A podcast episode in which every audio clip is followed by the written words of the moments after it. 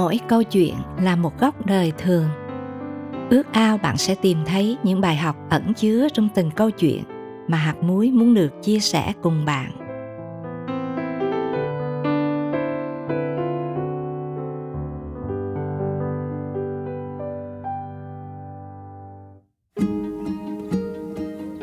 Thân mời quý thính giả lắng nghe những lời cuối cùng của một chàng trai tài hoa nói về của cải và tiền bạc.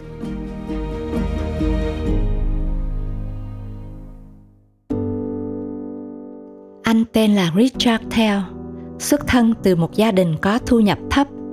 Ước mơ thành đạt và thành đạt là mục tiêu mà anh không ngừng đeo đuổi.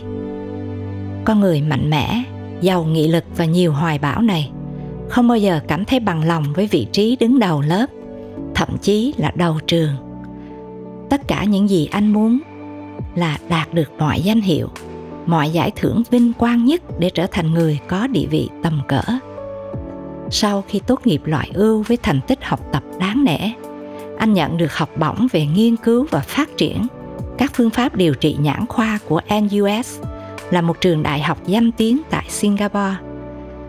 Trong giai đoạn này, anh đã tạo được tiếng tâm cho mình nhờ những phát minh trong lĩnh vực thiết bị y tế và các phương pháp điều trị bằng laser.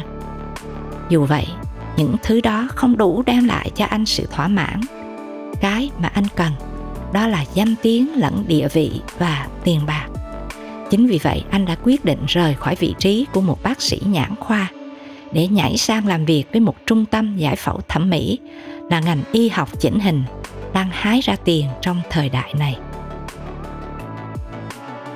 Chỉ cần quan sát và tính toán một chút, ai cũng có thể thấy rằng ngày hôm nay người ta đang đổ hàng tấn tiền vào lĩnh vực giải phẫu thẩm mỹ nhiều người cảm thấy xót ruột khi móc túi trả cho bác sĩ đa khoa vài trăm nghìn. Nhưng trớ treo thay, họ lại rất sẵn lòng trả tiền cho bác sĩ thẩm mỹ vài chục triệu để có một cái cầm chẻ, một chiếc mũi đẹp hoặc một vóc dáng ưng ý. Và đó là lý do Richard Tell quyết định trở thành vị thần sắc đẹp. Và như một lẽ tất nhiên, phòng khám thẩm mỹ riêng của anh bắt đầu ra đời. Thành công đến với anh vượt trên cả mong đợi. Khách hàng tấp nập kéo đến. Chỉ trong vòng một năm thôi, anh thu vào hàng triệu đô la. Anh phải thuê thêm nhiều bác sĩ để đáp ứng cho số lượng khách hàng. Thật không còn gì tốt hơn thế. Richard tell đã nhanh chóng sở hữu tất cả những gì mà hầu hết lớp trẻ ngày hôm nay mơ ước. Theo bạn, anh chàng trai trẻ tài năng này sẽ làm gì với số tiền kiếm được? Như lẽ thường anh bắt đầu tạo cho mình xe hơi đắt tiền gia nhập câu lạc bộ với những cuộc đua xe nóng bỏng tại Sepan, Mã Lai vào cuối tuần. Rồi làm gì nữa khi tiền vẫn đầy túi? Anh mua nhà, một căn nhà tuyệt hảo xứng tầm đại gia. Đây là nơi sẽ cung ứng cho anh một cuộc sống đế vương. Đỉnh cao của sự nghiệp đã cho anh mọi thứ anh muốn giờ đã đến lúc phải cân bằng giữa tiếng tâm và tiền bạc. Vị bác sĩ trẻ chọn lấy cho mình một trong những nàng hoa hậu hoàng vũ. Đôi trai tài gái sắc cùng lượn lờ trên những con phố với chiếc xe bóng loáng màu đỏ rực. Họ tận hưởng cuộc sống ở hầu hết các nhà hàng nổi tiếng. Phải, anh đã ung dung chạm đến đỉnh cao mà nhiều người ao ước và những tưởng rằng mình có thể kiểm soát được mọi sự thế nhưng cuộc sống đầy bất ngờ đã hé mở cho richard theo một cái nhìn hoàn toàn khác. Một cái nhìn mà anh không hề mong đợi. Đây là lúc anh bắt đầu hiểu ra, với tri thức, tiền bạc, danh tiếng, anh cũng chẳng thể kiểm soát nổi thứ gì.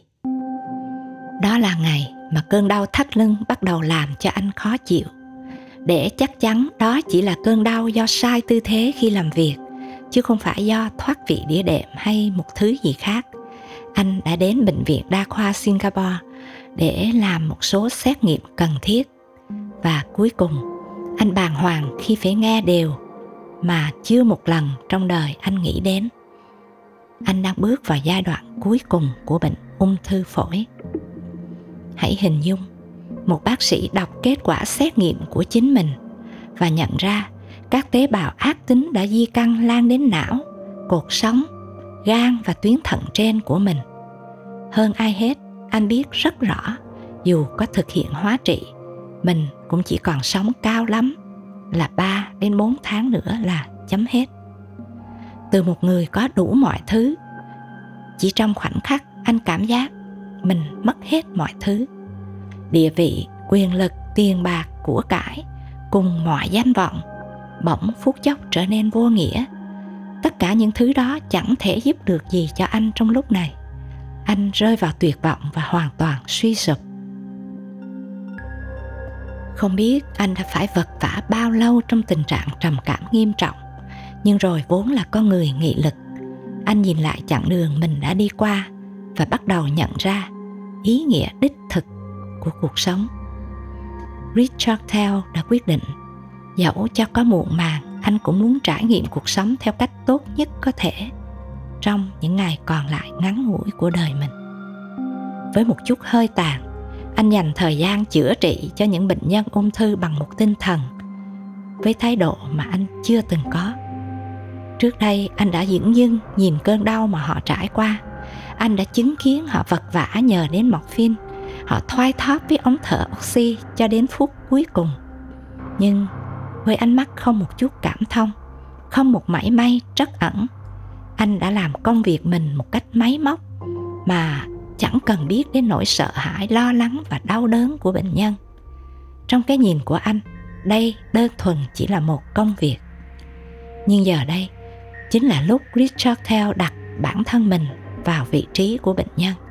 Để hiểu được họ cảm nhận như thế nào, anh bắt đầu nhận ra thật là sai lầm tệ hại khi làm việc, chỉ vì tiền.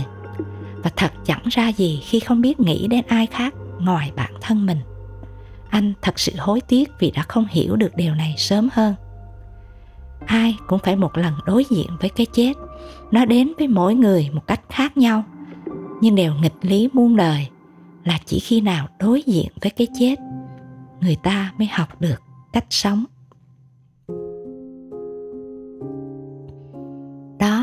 Đúng là điều mà richard theo đã trải qua. Anh thật lòng muốn chia sẻ điều này để chúng ta ngẫm suy và biết nên làm gì với cuộc đời quý báu của mình. Qua những trải nghiệm đớn đau trong đời, anh đã chia sẻ với tất cả chúng ta rằng không có gì sai trái khi bạn thành công hay thịnh vượng. Vấn đề là khi có nó, chúng ta rất khó để kiểm soát hướng đi cho mình bởi vì khi tích lũy được nhiều, chúng ta lại muốn có nhiều hơn. Cũng giống như anh, khi chúng ta đào hố càng sâu, chúng ta càng bị kẹt ở trong nó. Nên thay vì thờ phượng chúa, chúng ta lại thờ phượng sự thịnh vượng và đánh mất sự tập trung đúng đắn đáng phải có cho cuộc đời mình. Vì vậy, trong bức thư cuối cùng để lại, lời nhắn nhủ của anh là một thông điệp đáng giá cho tất cả chúng ta, những người đang còn cơ hội để sống hãy nhớ rằng, khi chúng ta đang nắm giữ một điều gì đó, phải biết là những điều này không thuộc về chúng ta. Chúng ta không thực sự sở hữu gì cả. Tất cả là món quà đến từ sự ban cho của chúa. Vì vậy hãy biết rằng, phát triển vương quốc của chúa quan trọng hơn là phát triển bản thân mình và hạnh phúc đích thực không đến từ việc thỏa mãn bản thân. Chúng ta đã nghe một con người tài hoa, dư dật tiền bạc của cải đã nhìn lại cuộc đời mình và ngẫm ra giàu sang mà không có Chúa thật là hư không. Anh đã mất khi bước qua tuổi 40 và anh đã để lại một thông điệp hữu ích cho chúng ta là những con người đang còn hơi thở có thể tìm thấy cho mình một thái độ sống đúng đắn trong đời.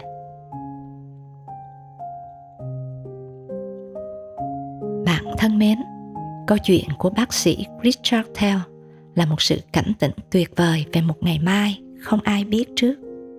Trong Thánh Kinh, phần mở đầu của sách truyền đạo đã cho chúng ta một cái nhìn thực tế về đời sống. Đó là mọi sự thảy đều hư không theo làn gió thổi. Và thật tốt vì ở sách truyền đạo phần cuối chúng ta cũng đã nhận được một lời khuyên thiết thực rằng khá kính sợ Đức Chúa Trời và giữ các điều răn Ngài. Ấy là trọn phận sự của ngươi nguyện Chúa giúp mỗi chúng ta biết sống cẩn trọng và tìm được hướng đi đúng đắn cho cuộc đời mình. Thân mời chúng ta cùng cầu nguyện. Lạy Chúa, xin cho chúng con biết xem giá trị của nước trời vượt trội hơn những giá trị tạm bợ trên trần gian và cũng xin nhắc chúng con biết canh giữ tấm lòng để không dốc toàn bộ sức lực và năm tháng của mình cho những điều nay còn mai mất nhưng Chúa ơi, xin cho chúng con sống khôn ngoan để đeo đuổi sự kêu gọi mà Chúa dành riêng cho mỗi cuộc đời chúng con. Con cảm ơn Chúa và cầu xin trong danh Chúa Giêsu Christ. Amen.